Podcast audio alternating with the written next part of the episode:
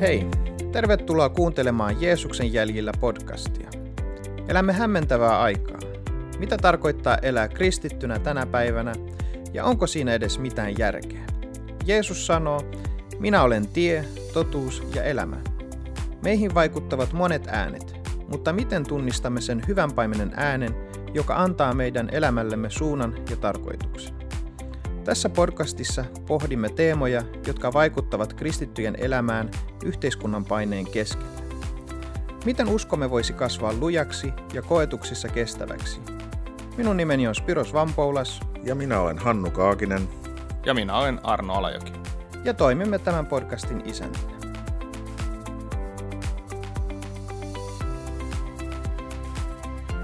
Terve! Viime kerralla aloitimme sarjan aiheesta kuuliaisuus ja lakihenkisyys. Tämä on tämän sarjan toinen jakso ja ensimmäisessä jaksossa käsittelimme sitä, miten meidän pelastusta ja meidän vanhurskaus vapauttaa meitä palvelemaan Jeesusta. Me todettiin, että meillä on Kristuksessa asema ja uusi identiteetti ja vanhurskaus, jota kukaan ei voi meiltä viedä pois ja siitä lähtökohdasta me lähdemme palvelemaan Jumalaa ja toteuttamaan hän tahtonsa elämässään. Olemme siis vapaita synnin orjuudesta. Raamattu puhuu myös tosi paljon kuuliaisuudesta ja tottelemattomuudesta sekä niiden seurauksista. Raamatussa sanotaan muun muassa, että anna minulle ymmärrys, niin seuraan sinun opetustasi ja noudatan sitä kaikesta sydämestäni. Minkälaisia ajatuksia teillä herää kuuliaisuudesta? Onko se vain edelleen joku tapa, jolla yritetään sitoa ihmisiä taas lain alle vai eh, vaaditaanko meiltä kuuliaisuutta? Mit, mitä tämä on?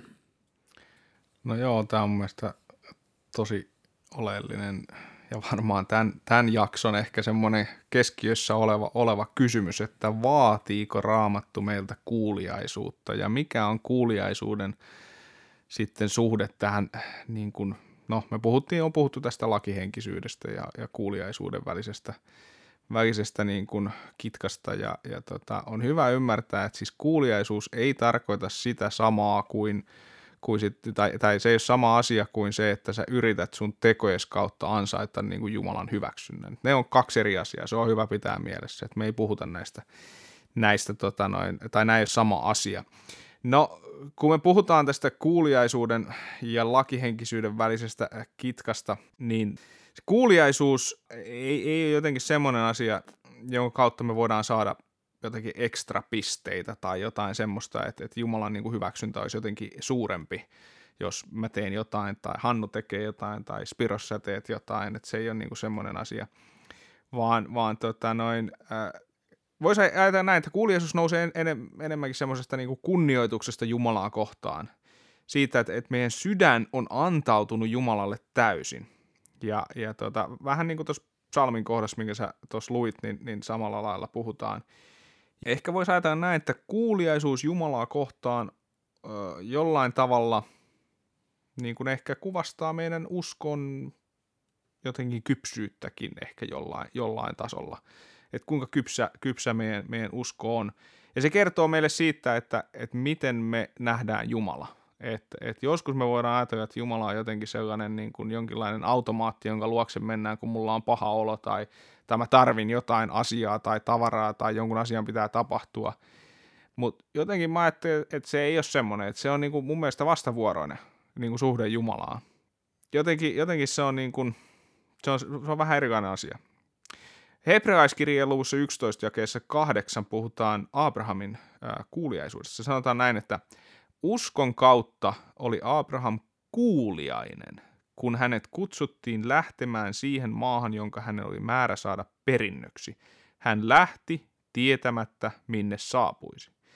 Ja sitten Jeesus sanoo näin Matteuksen evankeliumin 7. luvussa jakeessa 21, että ei jokainen, joka huutaa Herra, Herra – pelastu, vaan se, se, joka tekee minun isäni tahdon.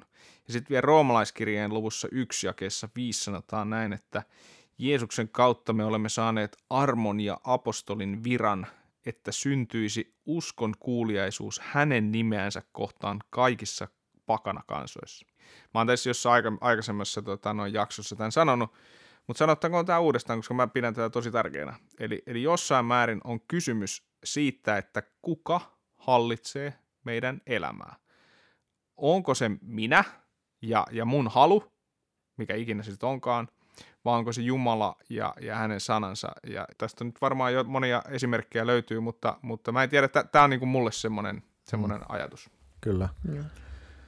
No. Mä saan tähän väliin, mm. anteeksi Annu, mutta siis mä esitettiin joskus kysymys, että mitä sanoisit ihmiselle, joka sanoo, että minä pystyn vaan sanomaan sen, mitä vanhempani sanovat, tai, ja tekemään vaan sitä, mitä mun vanhempani käskivät sanomaan. Ja, ja tota, siinä sitten ruvettiin, vastaukset oli enemmän tai vähemmän siitä, että, että kuule itsenäistyi ja hanki oma elämä.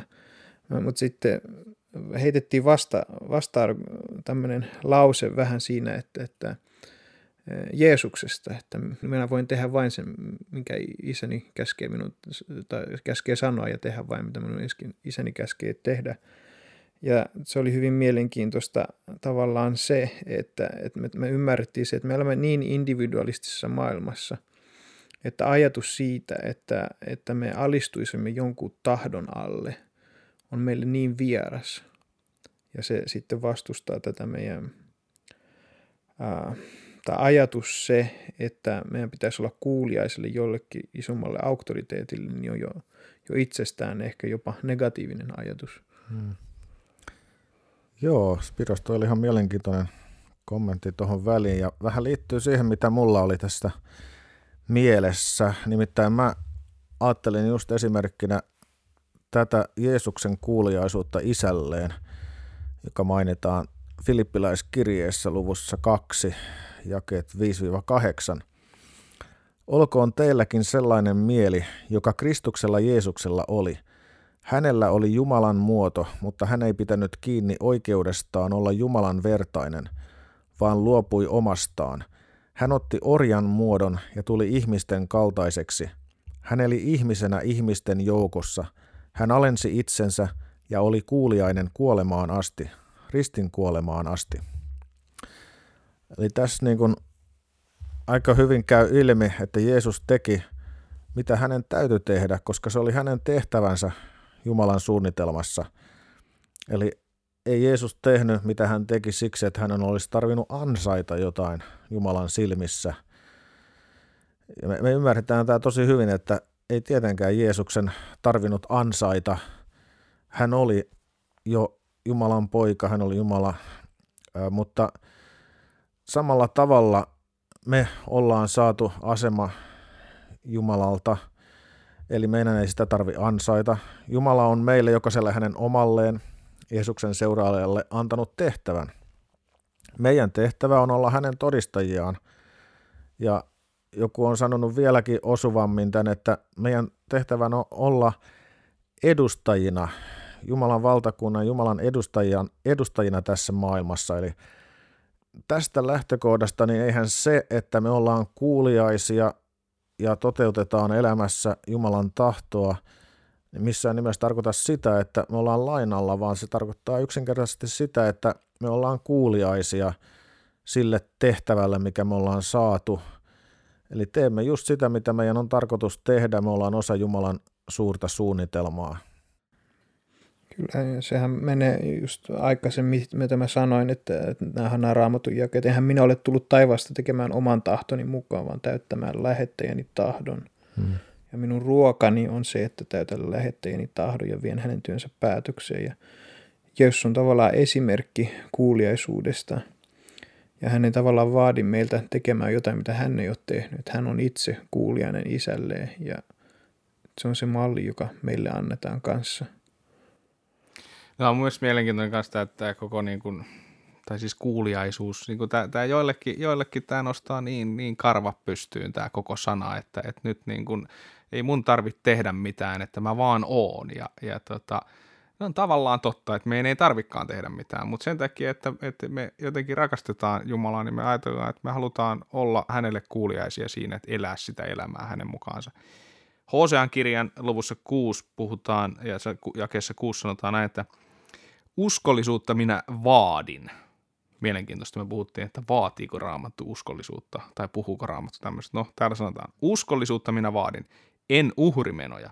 Jumalan tuntemista, en polttouhreja. No me on puhuttu tästä Jumalan tuntemisestakin aikaisemmin, että, että se, niin kuin se meidän kutsu, niin se, se on, se on tota noin, oppia tunteen Jumalaa. Ja me on puhuttu siitä, että se tulee raamatun lukemisen kautta, ja, ja mä uskoisin näin, että se myös niin kuin se yksi semmoinen oleellinen elementti sen Jumalan tuntemisessa on se, että kun mä laitan käytäntöön sen, mitä mä luen täältä, niin mä alankin oppimaan ja tuntemaan Jumalasta ihan uudenlaista näkökulmaa. Mm-hmm, kyllä. Mulle tuli tästä tuli mieleen semmoinen, että monet niin kuin ikään kuin odottaa sitä, että okei, niin kuin sä sanoit Arno tosi hyvin, että, että niin kuin halutaan vaan tavallaan levätä ja, ja se kuulijaisuus tuntuu niin kuin jotenkin rasittavalta ehkä ajatuksena, mutta tuntuu, että kuitenkin oltaisiin jollain tavalla valmiita johonkin tietynlaiseen. Et jos, jos nyt tulisi joku, et, joka potkaisi ta- takapuoleen tai, tai niin kuin oikein sysäisi liikkeelle, niin ehkä sitten odotetaan tämmöistä jotain, niin kuin, mutta mut mulle tuli mieleen tässä tämmöinen aika hyvinkin tunnettu tarina, kertomus tuolta vanhasta testamentista. Muistatte varmaan Joonan tarinan, että Joo. Jumala antoi Joonalle ohjeet, mitä hänen tulisi tehdä, mutta hän ajatteli, että hän itse tietää paremmin ja, ja lähti sitten laivalla ikään kuin pakoon ja siinä voidaan niin kuin nähdä, että mikä on sitten, millaiseen tilanteeseen joudutaan sitten. Eli Jumala halusi pysäyttää Joonan, tuli, tuli valtava myrsky ja Joona tiesi, että on sen takia, että hän on nyt väärillä teillä. Hän sanoi miehistölle, että heittäkää mut tonne veteen, niin tämä ratkeaa kyllä sillä tämä tilanne ja niin hänet heitettiin sinne veteen ja, ja myrsky kyllä tyyntyi. Tietysti Joonalla oli erilainen haaste sitten edessä, no Jumala piti hänestä huolta.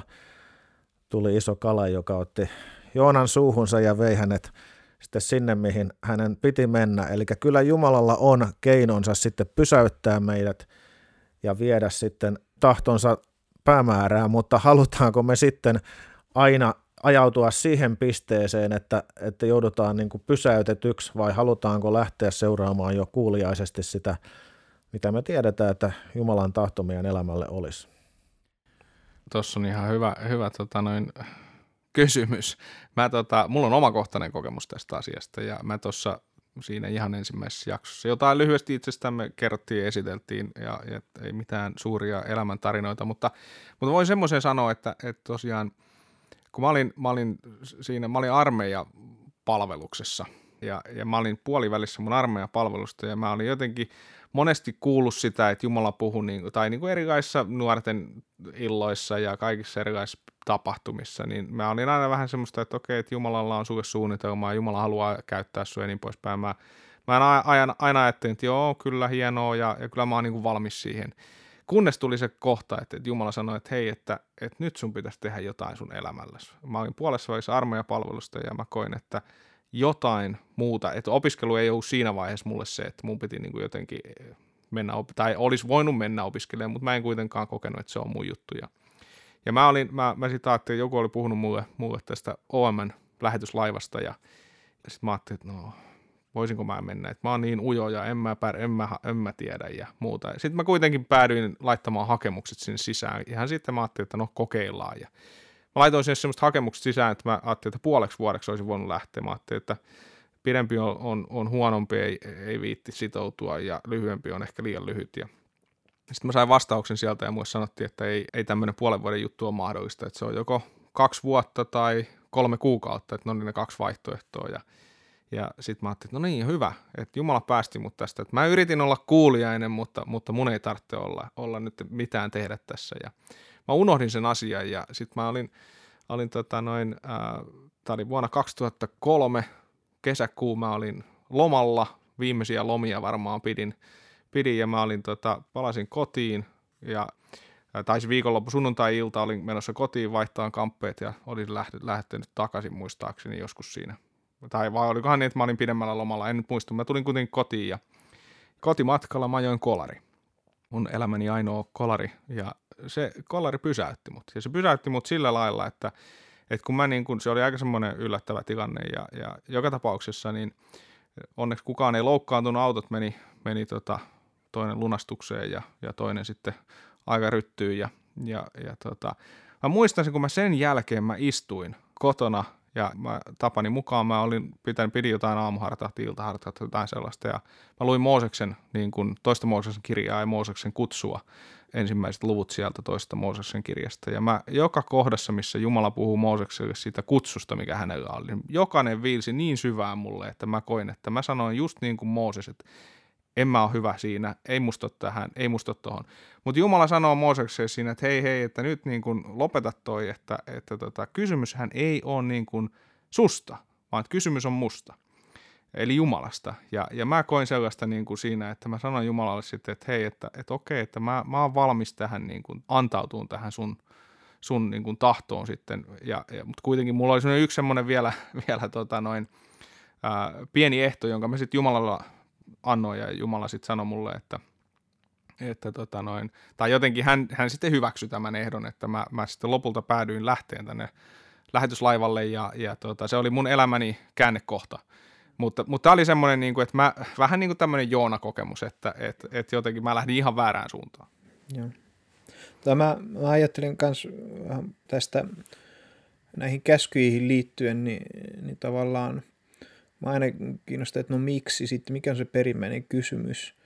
Ja taas palata ehkä vähän mennään edellisen jakson teemaan, mutta kun miettii vaikka kymmenen käskyä, Jeesus, Jumala antaa Moosekselle, niin ennen kuin hän antaa, ja mun mielestä on niin kymmenen käskyn tärkein jae, niin, niin se menee näin tässä mun edessä, että niin Jumala puhui kaiken tämän, ja hän sanoi, että hän aloittaa kymmenen käskyä tällä jäällä. Minä olen Herra sinun Jumalasi, joka johdatin sinut pois Egyptistä orjuuden maasta.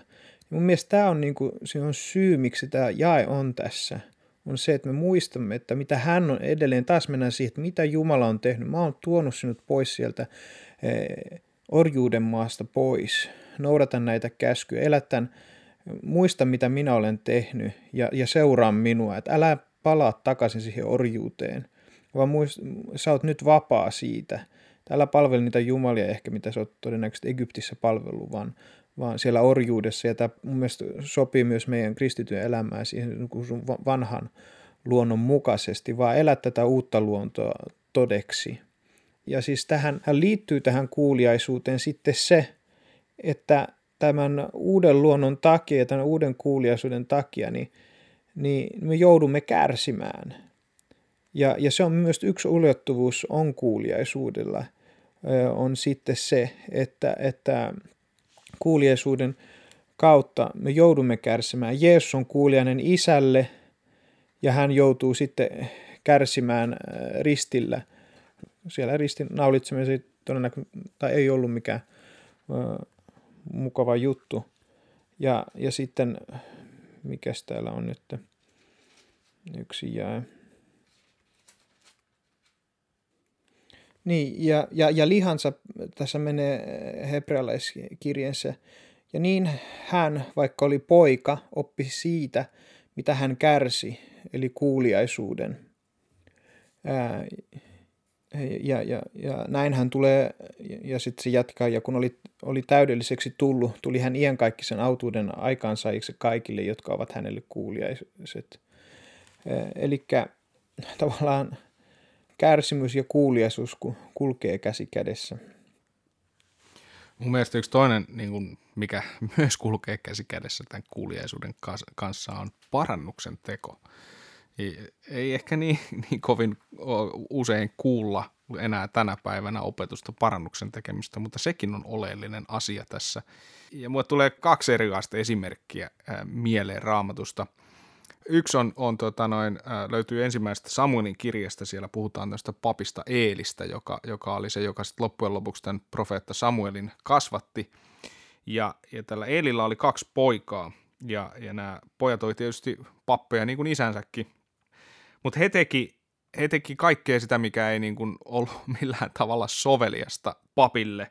He, he tota noin, ö, otti, otti ihmisiltä tota, sitä uhrilihaa ö, raakana ja, ja halusi halus tehdä sitä eri, eri lailla kuin säädökset sanoi sano, ja, ja sitten he teki montaa muutakin niin kuin, ö, pahaa. Ja sitten kun heitä nuhdeltiin siitä, niin, niin he vaan sanoi, että, että, me, me, että me otetaan tämä väkisi, jos ette te anna. Ja, ja tota, lopulta sitten Jumala sanoi, että kun, kun he ei noudattanut sitä niin kuin nuhteluiden jälkeen sitä, mitä piti, niin, niin he sitten lopulta Jumala sanoi, että riittää ja, ja he menetti sitten, sitten tässä tapauksessa henkensä. Sitten tulee vielä, vielä tota noin, kuningas Saul tulee mieleen, joka myös, hän, hän teki, teki tiettyjä asioita, asioita väärin ja, ja tota, äh, hän meni, hän meni tota, mä en nyt muista mikä se, se tarkkaan on, mutta kuitenkin hänkin teki jotain väärin ja hänkään ei katunut sitä tekoonsa, vaan hän lähti selittelemään, että no mä tein ten, sen takia ja sen takia ja sen takia. Mutta sitten me tullaan äh, kuningas Daavidiin, joka myös, no hänestä sanotaan, että hän oli niin kuin Jumalan mielen mukainen, äh, mutta David teki todella pahan teon. Hän näki yhden sotilaansa vaimon peseytyvän talon katolla ja, ja se, se oli niin kuin normaali, siis peseytyminen siellä katolla oli normaalia ja, ja tota, noin, kuningas ei ollut sodassa niin kuin kaikki muut miehet ja hän näki sen naisen siellä ja, ja, ja ihastui siihen naiseen ja, ja pyysi hänet luokseen ja sitten makasi tämän, tämän äh, naisen eli Batsepan kanssa. Ja sitten kun se Batsepa myöhemmin ilmoitti, että hei, että mä oonkin raskaana, että, että nyt me on ongelma, sitten, sitten David yritti, yritti inhimillisen keinoin pelata nämä, nämä jalanjälkensä sillä että, että hän ei jäisi niin kuin kiinni tästä. Ja kutsutti sen, sen miehen sitten, tämän Batseban miehen takaisin soda, sotarintamalta niin, että, että sitten tavallaan hän sitten olisi vaimonsa kanssa ja, ja ei olisi mitään tämmöistä ongelmaa. Mutta, mutta ei käynyt näin. Ja lopulta sitten David tapattaa tämän, tämän Batseban miehen. Ja, ja siellä, siellä sodassa laittaa semmoiseen paikkaan, jossa oli varma kuolema. Ja, ja, ja tota noin. Sitten tulee profeetta Naatan tulee Davidin luo ja, ja se alkaa kertoa Davidille semmoista vertauskuvaa ja David suuttuu ja sanoo, että, että, että joo, että, että kyllä tämä, tämä henkilö tässä vertauksessa, niin kyllä hänelle pitää käydä huonosti. Ja sitten Naatan sanoo, että hetkinen, että se mies oot sinä.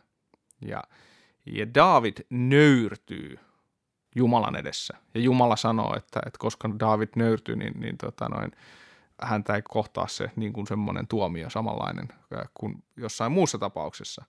Mutta jotenkin me ajatellaan niin kuin tätä, että, että no mitä me tehdään, kun Jumala tavalla tai toisella, olkoon se sitten jonkun ihmisen kautta tai, tai, tai pisto sydämessä tai Jumalan sanaa lukemalla tai, tai joku, niin mitä me tehdään siinä tilanteessa, kun Jumala puhuttelee meitä, että hei, tämä asia ei ole nyt kohdallaan sun elämässä. Että et niin kuin, nöyrytäänkö me vai lähdetäänkö me selittelyn tielle?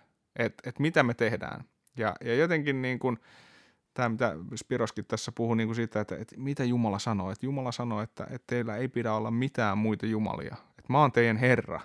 Ja, ja tota, jotenkin se selittelyn tie mulle on vähän semmoinen ajatus, että, että siinä, siinä me jotenkin sanotaan, että no, että, että Jumala sä et olekaan sellainen, sellainen kunnioituksen arvoinen, joka, joka, joka Jumala kuitenkin on, että, että sitten meitä kalvaa se syyllisyys. Se on se toinen. Se syyllisyys, joka kalvaa meitä, niin, niin se ajaa meidät sitten lopulta etäälle Jumalasta, koska me ajatellaan, että me ollaan niin äh, syntisiä, että ei me nyt voida mennäkään näin Jumalan luo. Sitten me mennään sille tielle, että, että me aletaankin elään jossain ihan muussa todellisuudessa kuin siinä Jumalan seuraamisessa. Mutta taas Jumala sanoi, että tulkaa mun luokse mä, niin kuin, hän haluaa antaa meille meidän synnit anteeksi. Se on niin kuin koko, raamatun, koko se raamatun läpi löytyy sitä, että Jumala haluaa antaa anteeksi, kun me vaan käännytään hänen puoleen.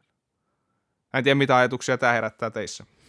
No ensinnäkin tuosta tuli mieleen justiinsa, että, että inhimillisesti ajatellen se Davidin suunnitelma oli aika, aika täydellinen, mutta tota, hän tietysti ei, ei taas siinä inhimillisessä ajattelussa sillä hetkellä, kun se asia hänellä oli päällä, niin jotenkin vaan unohti tai ei tajunnut sitä, että ei hän voi Jumalalta, pet- niin kuin Jumalalta peittää tätä asiaa, eli se ainoa asia tietyllä tavalla, joka, joka merkitsee meillä täällä maailmassa, niin samalla tavalla meillä saattaa olla, olla elämässä sellaisia asioita, mitä me ollaan niin kuin ajateltu että hyvin niin kuin tavallaan nerokkaalla tavalla ollaan peitelty omia tekoja.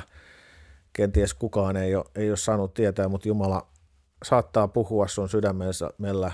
Pyhä henki sulle antaa sen tunteen, että, että tämä nyt ei ole, asia ei ole hyvin, tämä asia, asia tota, tälle täytyy tehdä jotain, sun täytyy tehdä parannusta sen asian suhteen.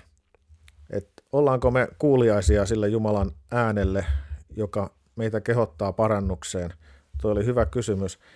Ja mitä kuuliaisuus käytännössä tarkoittaa meidän ajassa, että ehkä me ollaan jossain vaiheessa tässä eletty enemmän semmoista aikaa, että, että kun seurataan Jeesusta, niin se on enemmän niin kuin valtavirtaa kuin tänä päivänä. Nyt, nyt on yllättäen niin kuin tilanne on, on viime aikoina kääntynyt tosiaan siihen, että, että me ei voida enää uskovina seurata virran mukana, vaan meidän täytyy, jos me halutaan olla kuuliaisia Jumalan sanalle ja Jumalan tahdolle, meidän täytyy kääntyä pois siitä valtavirrasta ja ruveta uimaan vastavirtaan. Ymmärrättekö mitä mä tarkoitan tällä kuvainnollisesti?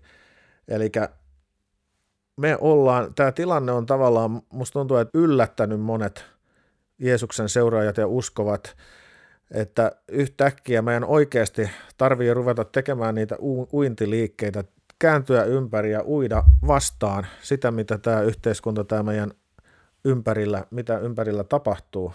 Me ollaan siinä tilanteessa, että meidän täytyy uskovina Jeesuksen seuraajina tehdä jotakin. Meidän täytyy kulkea vastaan sitä yleistä mielipidettä ja, ja yleistä ilmapiiriä, mikä, mikä maailmassa vallitsee.